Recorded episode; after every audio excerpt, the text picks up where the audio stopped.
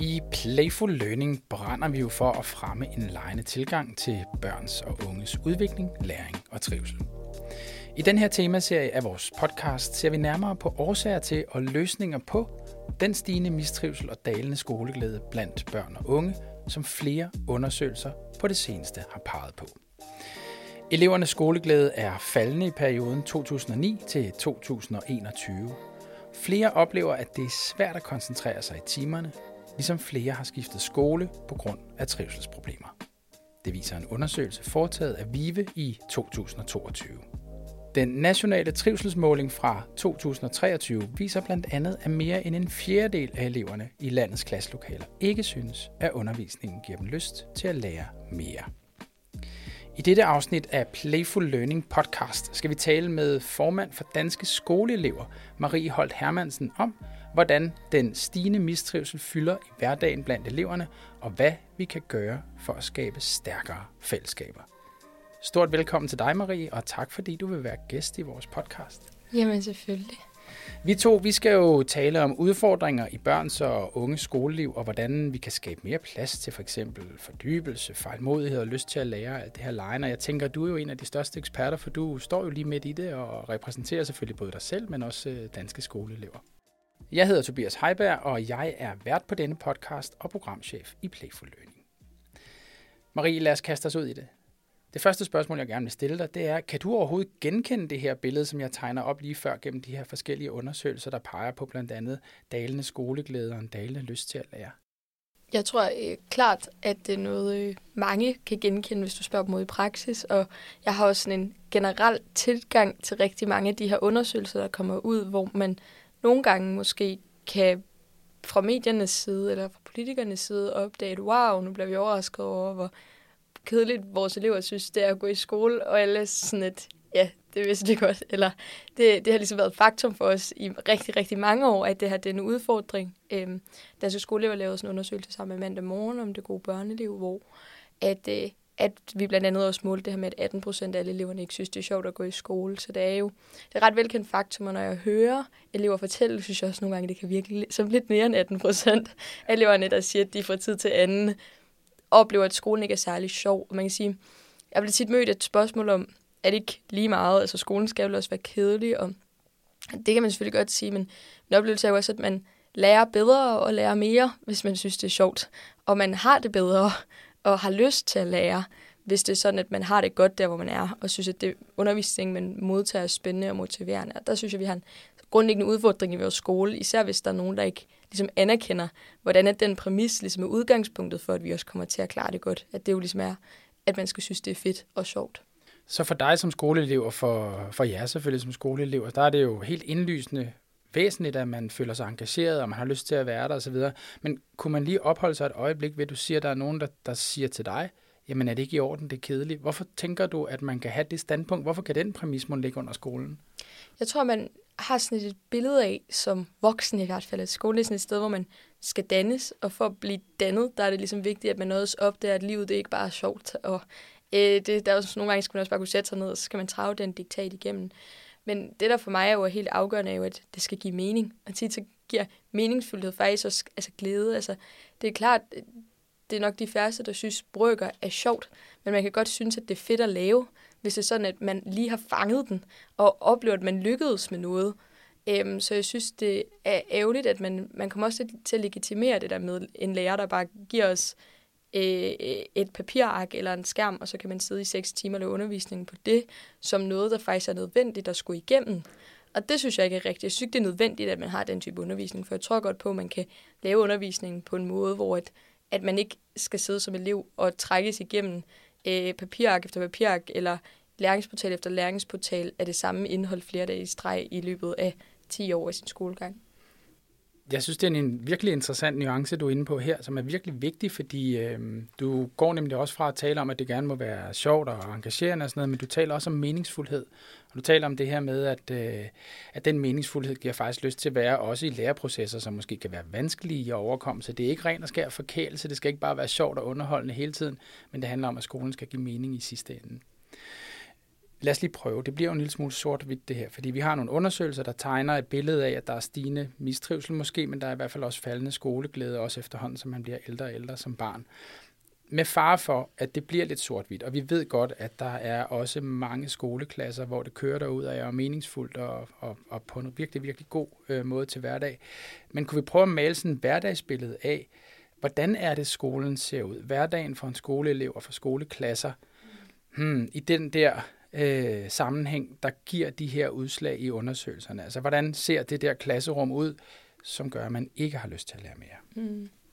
Med far for at gøre nogle lærere, der virkelig gør sig umage ked af det, så, øh, så, så vil jeg prøve at komme med et godt eksempel. Med, men selvfølgelig så er det så er det jo meget forskelligt fra skole til skole, og det er nok også det der udfordring, det er jo, at man som elev ikke er sikret spændende undervisning. Men det vi i hvert fald hører fra rigtig mange elever, er jo, at man møder ind om morgenen, og så sætter man sig ned øh, på en stol. så kigger man måske op på et whiteboard eller en tavle, og så gennemgår læreren noget, og så sætter du dig tilbage ned på din stol igen. Du måske du sidder der hele vejen igennem, og så får du en opgave, og så sidder du så og taster løs på en computer øh, indtil timen er slut, og så får du måske en 5 minutters lufter, øh, hvor der ikke rigtig er nogen, der faciliterer nogen form for sådan spændende leg eller spæ- altså spændende pause, så du sidder med stor sandsynlighed også stadigvæk på din stol i den pause. Og så kommer der en ny lærer, og så har du den samme type undervisning, bare med et nyt emne, og det er så sådan, din dag den fortsætter og slutter.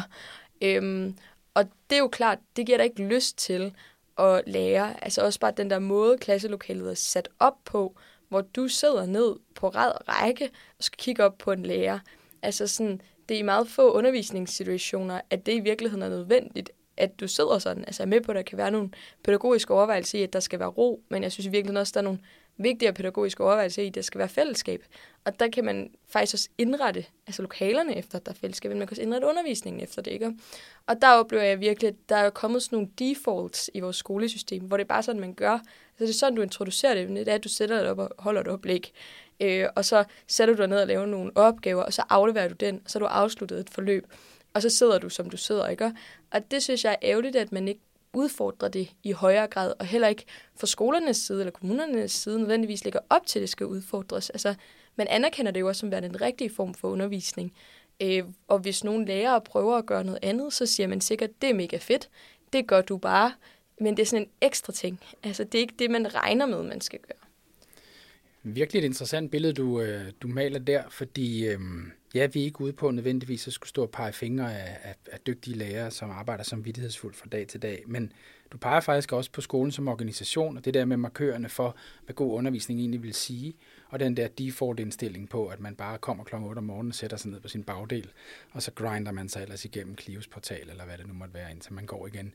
Lige, det vi er ved at gøre lige nu, Marie, det er at prøve at forstå den her problematik en lille smule dybere, sådan set fra et elevperspektiv. Så jeg kunne godt tænke mig at prøve også at spørge dig til, hmm, kan man highlighte, kan man pinpointe nogle særlige og de vigtigste årsager til, at I som børn og unge sådan i stigende grad mistrives og får mindre lyst til at gå i skole. Du har lige malet et billede for os, hvad det er for en skole hver dag, men er der noget, der popper frem som de væsentligste årsager hos eleverne?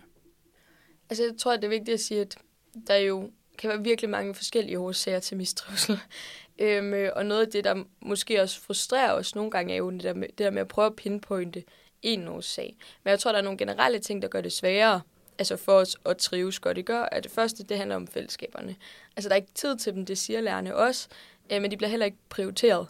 Øhm, og derfor tror jeg, at jeg måske næsten hellere vil vente om, og så pege på altså individualiseringen, som der jo generelt er i vores samfund, men også virkelig meget af i vores skolesystem, hvor det handler om at få hver elev igennem og få dem til at opnå nogle bestemte læringsmål og gerne en høj karakter.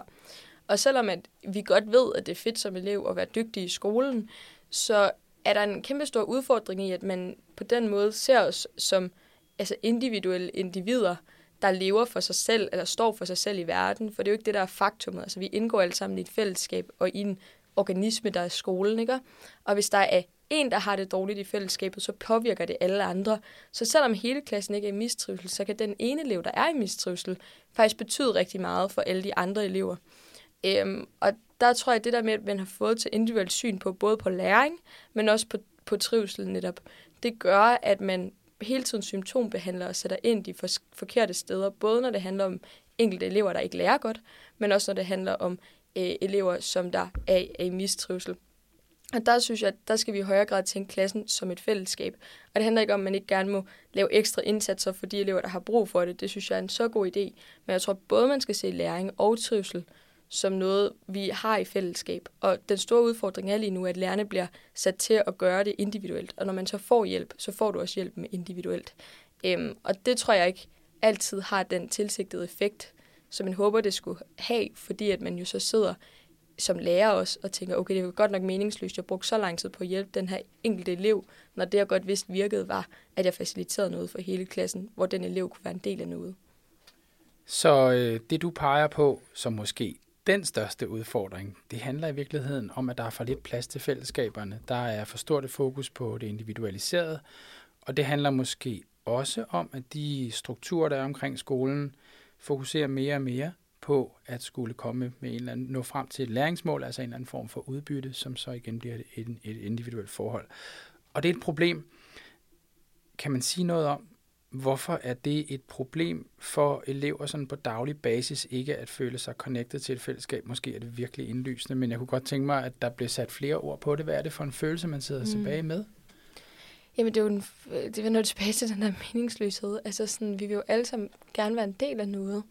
Øhm, og hvis du tænker, at den eneste, der går ud over, at du ikke laver den her opgave, er dig selv, og man har, oplever måske, at der er nogle forældre eller en lærer, der er sådan lidt sådan, jamen så længe du får syv, er det fint. Og det er jo også rigtigt nok. Et syvtal er godt, men det skulle jo helst ikke være det der fokus. Fokus skulle jo gerne være, at man gjorde sit allerbedste. Og det mister man jo lysten til, hvis man har en hård dag, og der ikke er nogen at gøre det for, eller gøre det sammen med. Og det betyder, at der sidder nogle elever ude i klasselokalerne, som der får en opgave, og ikke lige kan se sin vej ud af den og så konstaterer, okay, så er jeg nok bare dårlig, og det er nok også bare lige meget. Og så, så sætter man sig ned, og så siger man to timer senere, jeg har ikke lavet den, og så er det bare sørgeligt. Og der skulle man jo gerne lave nogle altså, læringsfællesskaber, hvor at man som elev har lyst til at tænke, okay, fedt, jeg kunne ikke lige se mig ud af det her, men jeg har faktisk en sidemarker, som jeg har et ansvar for at løse den her opgave sammen med, eller jeg har faktisk en proces, jeg skal igennem her, og det er næsten lige meget, om jeg lykkedes med det, så længe jeg prøver. Og og det synes jeg, det mangler vi, og det er jo også det, der så i sidste ende betyder, at så mange elever oplever ikke at lykkes. Altså, det er jo ligesom step 2 af det, det er, at der er rigtig mange elever, der fortæller om, at de havde en folkeskoletid, hvor de oplevede, at de bare gjorde det dårligt. Og der er jo ikke nogen elever, der er dårlige. Altså sådan, jeg nægter at tro på, at der findes et menneske, der er dårlig til alt i hele verden. Altså sådan, eller alt i vores skole. Det handler jo så om, at man er blevet mødt af noget undervisning, hvor man ikke havde mulighed for at lykkes. Og der er det der mulighed for at gøre det godt, eller klare det og have en succesoplevelse, det mangler vi, og det tror jeg også er et resultat af det her med, at det bliver så individuelt, og der er et fast mål, man individuelt skal nå. Prøv at høre, Marie, nu har vi jo øh, vi, vi er ligesom gået dybt og bredt, synes jeg, i at forstå den her problemstilling, vi kan se, når vi kan se undersøgelserne peger på glæde, øh, dalende øh, skoleglæde og, og, og forøget mistrivsel. Og du peger jo blandt andet på den der default-funktion, der handler om, at man bare kommer ind om morgenen og sætter sig ned, og at der ikke er plads til den meningsfulde undervisning. Og vi har en enorm udfordring med fællesskaberne i vores øh, skole. Lad os prøve at dreje rundt på en tallerken og vende opmærksomheden en lille smule imod, hvad kunne der ligge af konstruktive løsninger i forhold til at, at få løst nogle af de her problemer. Først så kunne jeg godt tænke mig lige at tage en lille omvej med dig, som øh, handler om om du må har et godt minde fra din skoletid, hvor du netop har følt, at der var plads til at eksperimentere, til at gå lejende til værks, til at være nysgerrig, måske fælles med nogle klassekammerater. Kan vi få sat nogle billeder på, hvornår vi bare rammer den lige i bagdelen? Mm. Altså, jeg vil, jeg vil gerne fortælle en historie, hvor jeg øh, virkelig var dårlig. Eller øh, i hvert fald oplevede, at jeg ikke var særlig dygtig til at starte med. Fordi at, øh, ja, da jeg gik, jeg tror, jeg gik i 5. klasse eller sådan noget, jeg kommer fra Odense, der kører vi sådan ting med, at vi meget gerne vil være robotglade, og det er der ikke noget galt i, men som et menneske, der ikke var så god til teknologi og kodning og sådan noget dengang, der kunne det godt være hårdt at blive kastet ud i nogle gange, men der, der skulle jeg lige igennem sådan et, øh, i hvert fald på min skole, sådan et coding class program, og det var en konkurrence, hvor man så ligesom skulle udarbejde et spil. Og det var en ret stor opgave, og jeg gik til den og tænkte, den er nailet. Og det opdagede jeg, det var den ikke, fordi jeg var ikke, altså, du skulle både tegne noget, du skulle også opfinde et spil, og så skulle du programmere det her spil her. Og der var, der var ikke rigtig andre rammer end det. Og så kunne jeg lige pludselig godt se, at der var nogle af de der drenge nede i bagerst i klassen, som ikke normalt var særlig gode til matematik, der lige pludselig bare kørte derud af. Og jeg tænkte, nej, nej, nej, nej, nej, jeg sakker bagud nu, nu, det kan jeg slet ikke. Men så satte jeg mig så ned med min marker, og så holdt vi så fokus på tegningerne og det kreative i det, fordi det var der, jeg kunne se mig ud af det. Og jeg endte faktisk med at få bygget ret godt spil op, og gik også videre i den der konkurrence der. Øhm, men den der proces med, at man lige pludselig fik kastet alt op i luften, fik at vide, at du skal lave noget, der er sjovt. Formålet med det her spil var, at det skulle være sjovt. Og så skal du udarbejde et koncept, du skal lave konceptet. Altså, det var mega svært, men det var også vildt lærerigt. Altså, det er noget af det, jeg husker nu, når jeg tænker tilbage på min skolegang, hvor jeg både lærte noget om mig selv, om den måde, jeg lærte på, men også i den måde, jeg indgik i et fællesskab på nogle helt nye sådan, udfordringer. Jeg vil ikke kalde det konflikter, men måske steder, hvor man ikke var enige om, hvordan vi skulle gå frem, der opstod. Og så endnu vigtigere, så var der nemlig nogle elever i klassen, der lige pludselig shinede. Altså, hvor jeg tænkte, jeg har aldrig set, at I klarer det så godt, også i parallelklassen, som der faktisk endte med at vinde den der konkurrence. Og jeg har altid tænkt, altså, at det var nok ikke dem, jeg ville gruppe med. Og lige pludselig var jeg sådan, dem skal jeg da holde fast i, altså når vi skal arbejde på tværs af overgangen. Fordi lige pludselig så opdagede man, at, der var nogle altså, at man kunne noget nyt. Så jeg synes, det var en virkelig positiv oplevelse, også selvom jeg selv først var udfordret. Og det tror jeg er pointen måske også nogle gange med den der lejende læring, at nogle af dem, der har let ved den der default skolegang, også lige skal ruskes lidt op i og opdage, at man måske skal prøve at have en ny tilgang til den måde, man lærer på. Du lød faktisk lidt udfordret af det. Var det, var det svært for dig at, at hvad, hvad skal man sige, fange det der mindset, som måske var krævet i forhold til, som du siger, at alting var kastet op i luften og sådan noget, fordi øh, det er måske også værd at holde en opmærksomhed på, at man måske skal øve sig lidt i at være i den type af læreprocesser. Hvordan havde du det med det? Så jeg gik meget op i at gøre det godt. Og jeg synes egentlig, det er sjovt at lege og sådan noget. Øhm, og jeg er også blevet bedre til det sidenhen, tror jeg. Men det var også, der var jo ikke noget facit, så jeg var ikke sikker på, hvornår jeg havde gjort det godt. Altså, hvornår jeg havde lykkedes. Altså, du kan jo ikke, du, du ved ikke, om du scorer et 12-tal, for du ved heller ikke rigtig, hvad kriterierne for et 12-tal er, og der er heller ikke rigtig noget, der kan gives der. Og det tror jeg, det der det var, altså, det var sådan en vigtig ting at opdage, at det, der egentlig var fedt, var produktet. Og jeg var, jeg var meget mere stolt af det produkt, jeg fik ud af, øhm, øh, af den øh, proces, end jeg var af mine resultater i mine tests. Og selvom det ikke lige føles sådan, når man går ind i processen, men det er jo det, man står tilbage med.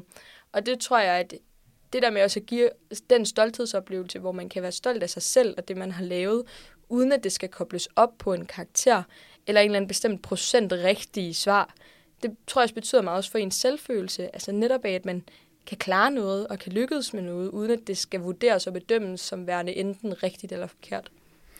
Det lyder jo i mine ører, som om du virkelig beskriver et forløb, hvor øh, det var enormt meningsfuldt, og øh, hvor der netop var plads til, at, at lejens kvaliteter sådan kunne skinne igennem, I havde mulighed for at fordybe jer, og der var plads til medbestemmelse, men ikke mindst også det der med at, at fejle og prøve igen. Så er det jo virkelig interessant det der med, at du også peger på, at pludselig var der nogle andre end dem, der typisk var hverdagens helte, der pludselig stod frem og var det.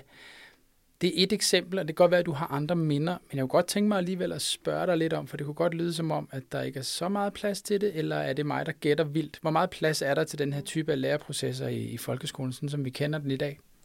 Jamen, altså, det der jo er lidt paradoxalt, er, at der måske altså sådan lovmæssigt er plads til det, men praktisk ikke er det. Og det er jo det, der også gør det til en svær politisk diskussion, når vi skal tage den diskussion. Det er jo, at man egentlig godt kan, men vi ved bare, at det ikke sker ude på skolerne. Altså det bliver sådan en ting, der sker en gang om året, og så er det lige månedens oplevelse, eller halvårets oplevelse.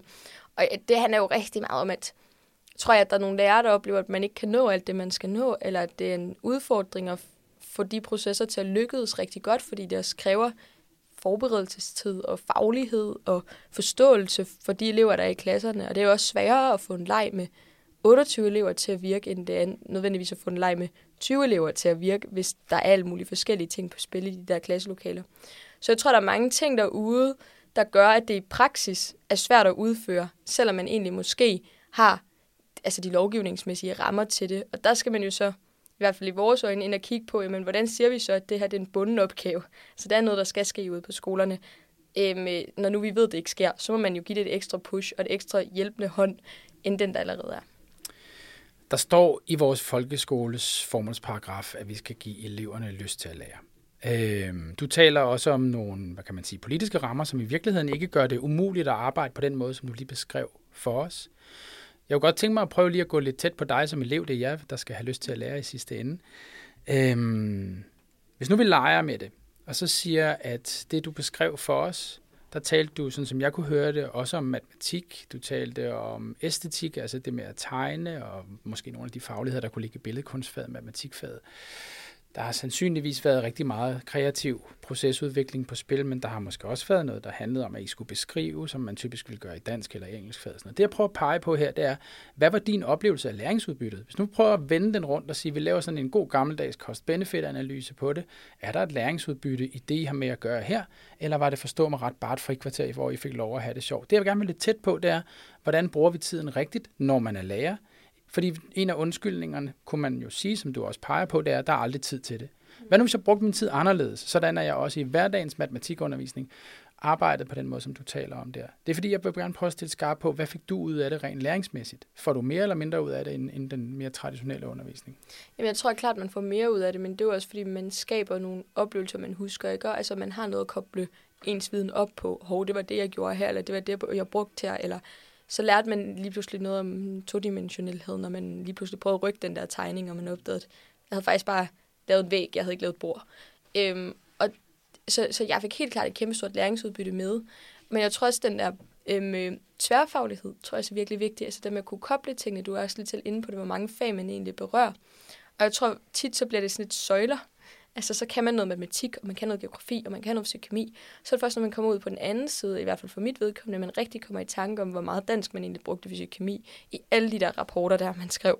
Øh, eller hvor meget historie du brugte i dansk, når du skulle ind og analysere bøger, og i den tid, de ligesom var, og hvad det så kunne betyde. Og der tror jeg, at den der plads til at sige, at okay, men, så længe vi lærer noget om alle de ting, vi skal lære noget om, så er det okay, det sker i en eller anden form for samlet pærevælling, for det er det jo i forvejen i dag, man er bare ikke opmærksom på det. Og hvis man ligesom slap det lidt mere løs, og så sagde, okay, vi tror faktisk på, at man, hvis man, altså, in, altså med intentionen om, at man ikke nødvendigvis ved, at man er i gang med at lære dansk, faktisk lærer os dansk igennem noget andet. Det, synes jeg, altså, det synes, tror jeg er virkelig vigtigt. Altså, jeg synes også, ja, altså, jeg lærte der mere om 2. verdenskrig i min tyskundervisning, end jeg lærte om 2. verdenskrig i historie. Og det var ikke, fordi det ikke virkelig var på tapetet i begge altså undervisningssituationer. Øh, det handlede bare om, at det lige pludselig blev koblet med en eller anden form for praksis, hvor jeg fik et billede af, hvad var det for et sprog, hvad var det for en kultur, som det her talte ind i. Så det du også siger til os, der prøver at lave god skole og god uddannelse, er, at vi kan godt lade skuldrene falde lidt ned og have tillid til, at vi behøver ikke være så kontrolleret og forkrampet i forhold til, om vi når fagets otte mål i den her lektion, hvis vi er i stand til sådan at kode den, den tematiske ramme omkring jeres læreproces, så er det langt vigtigere, at der er meningsfuldhed og lyst til, til at lære til stede.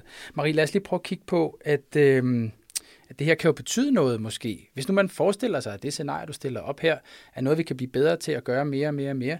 Hvad, hvad tror du så, det vil betyde egentlig for børns og unges hverdag, hvis der i højere grad er plads til nogle af de her kvaliteter i klasselokalet, måske også i forhold til trivsel og lyst til at lære? Altså, jeg håber og tror også, det både vil skabe altså, bedre trivsel og øh, gladere elever, men jeg håber også, det vil skabe større ejerskab, og jeg synes, det er noget, der er virkelig vigtigt at tale om også, når vi snakker om skole. Så der er følelse af, at det faktisk, man også selv har et ansvar, eller har en lyst til at bære det. Øhm, øh, altså, det er jo også det, lærerne siger, at de føler, at de skal trække eleverne igennem undervisningsforløb. Det er fordi, man ikke føler ansvar for, at man skal igennem det. Og der tror jeg, hvis du er i gang med at lave et projekt, du gerne vil se være færdigt, eller hvor der er et formål, også for det måske også, jeg synes jo, man skal koble undervisningen også langt mere til altså lokalmiljøet, hvor man lige pludselig opdager, at du skal faktisk hen i morgen i en børnehave og læse din historie højt for nogle børn, så skal jeg nok se dig, at den historie den bliver færdig, og ellers så finder man i hvert fald på en slutning, når du sidder derhenne. Fordi ellers så er der et barn, der bliver meget skuffet. Ikke? Og den oplevelse tror jeg også kan give en større mening til vores, øh, til vores skole. Og så tror jeg sidst, men ikke mindst, altså så håber, at det skaber nogle større fællesskaber. Altså, det skal jo gerne være processer, man har sammen. Og selvom at den kreative proces måske foregår inde i ens hjerne, så skulle man jo gerne kunne koble den sammen med nogle mennesker, og opleve, at man har et læringsfællesskab. Altså, det synes jeg noget, øh, det synes jeg virkelig en vigtig pointe, det her med, at, at fællesskaberne behøver ikke være fællesskaber bare for fællesskabernes skyld. Det kan godt være fællesskaberne rundt om noget fedt. Og den fede ting kan jo godt være læring. Altså, det behøver ikke være kedeligt at lære netop. Altså, sådan, og det håber jeg, tror jeg også, at det vil skabe. Kunne jeg øh, få lov lige at, at, at prøve at gå lidt tæt på, hvad du tænker om det der med, med fællesskaberne? Altså, jeg har også lærerbaggrund, og er faktisk rigtig nysgerrig på, hvad er det, der er vigtigt, hvis jeg skal skabe et godt klassefællesskab for jer som elever? Altså, jeg kan jo sagtens høre på dig, at der er noget, jeg skal lade være med at fokusere så ivrigt på, altså de her læringsmål og det her udbytte. Jeg skal selvfølgelig have min opmærksomhed på at lade mig orientere imod, men i virkeligheden så fortæller du mig også, at jeg virkelig skal være grundig med at arbejde med de her klassefællesskaber. Hvad skal være det første, jeg gør efter sommerferien i, i august måned, de første tre uger af skolegangen, hvis jeg nu gerne vil spole filmen tilbage og virkelig skabe gode forudsætninger for rigtig gode og stærke klassefællesskaber? Har du nogle gode råd? Men du skal jo snakke med dine elever. Altså det tror jeg, det vil altid være mit bedste råd. Altså jeg kan stå og komme med nok så mange kloge ord om, hvordan jeg synes, undervisning den skal se ud. Og det siger jeg selvfølgelig også, fordi jeg tror det på, det det, eleverne ude i klasselokalerne har behov for. Men som lærer tror jeg, det vigtigste, man kan gøre, er at indgå i et arbejdsfællesskab med sine elever. Og sige, det er ikke mig, der skal lære jer noget. Det er os, der skal have jer i mål med noget fedt. Og det behøver ikke være øh, en hel masse læringsmål. Det kan også bare være, øh, at målet er, at de synes, det er sjovt at gå i skole. Ikke? Og hvordan sætter vi det sammen? Vi skal have nogle fælles spilleregler, men vi skal også have nogle fælles forventninger til, hvad vores undervisning skal kunne gøre.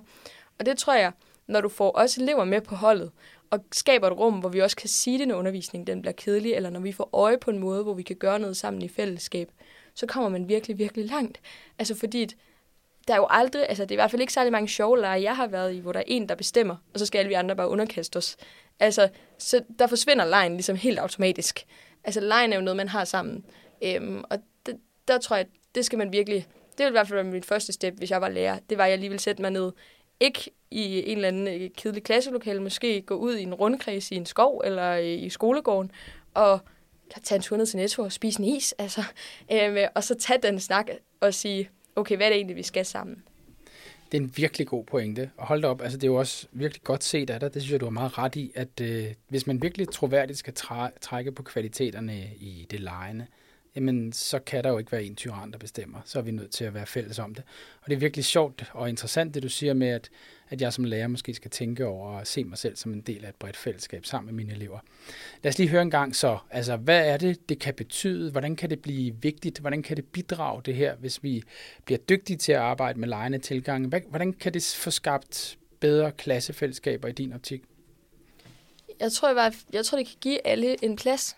Altså, jeg tror, at der er, altså, der er jo ikke nogen, der er mere eller mindre værd i lejen, eller nogen, der er altså, dygtigere, eller mindre, altså, det, fordi der er ikke noget facit på lejen. Altså, der er flere, der, der kan være med, og det tror jeg virkelig, vi har brug for i vores skoler også generelt. Altså, kæmpe stor inklusionsudfordring ude på skolerne. Det er jo også noget, det, det må man bare anerkende. Kommunerne og skolerne kigger i retning af, og det er også det, de gerne vil løse, før de vil løse en kedelig undervisning. Så hvis man kan kombinere de to ting, og skabe plads til flere elever ude i skolerne, og give flere elever trivsel, gennem en bedre læring, så er det i hvert fald, man står også stærkere, når man skal sælge det, kan man sige. Øh, og det tror jeg også, nogle af os elever har opdaget ude i kommunerne, at det måske også handler om at, at sige, at vi faktisk gerne vil hjælpe hinanden til at være sammen og skabe plads. Og det kan det her med at lave en mere lejende, mere varieret og mere praksisfaglig læring altså skabe.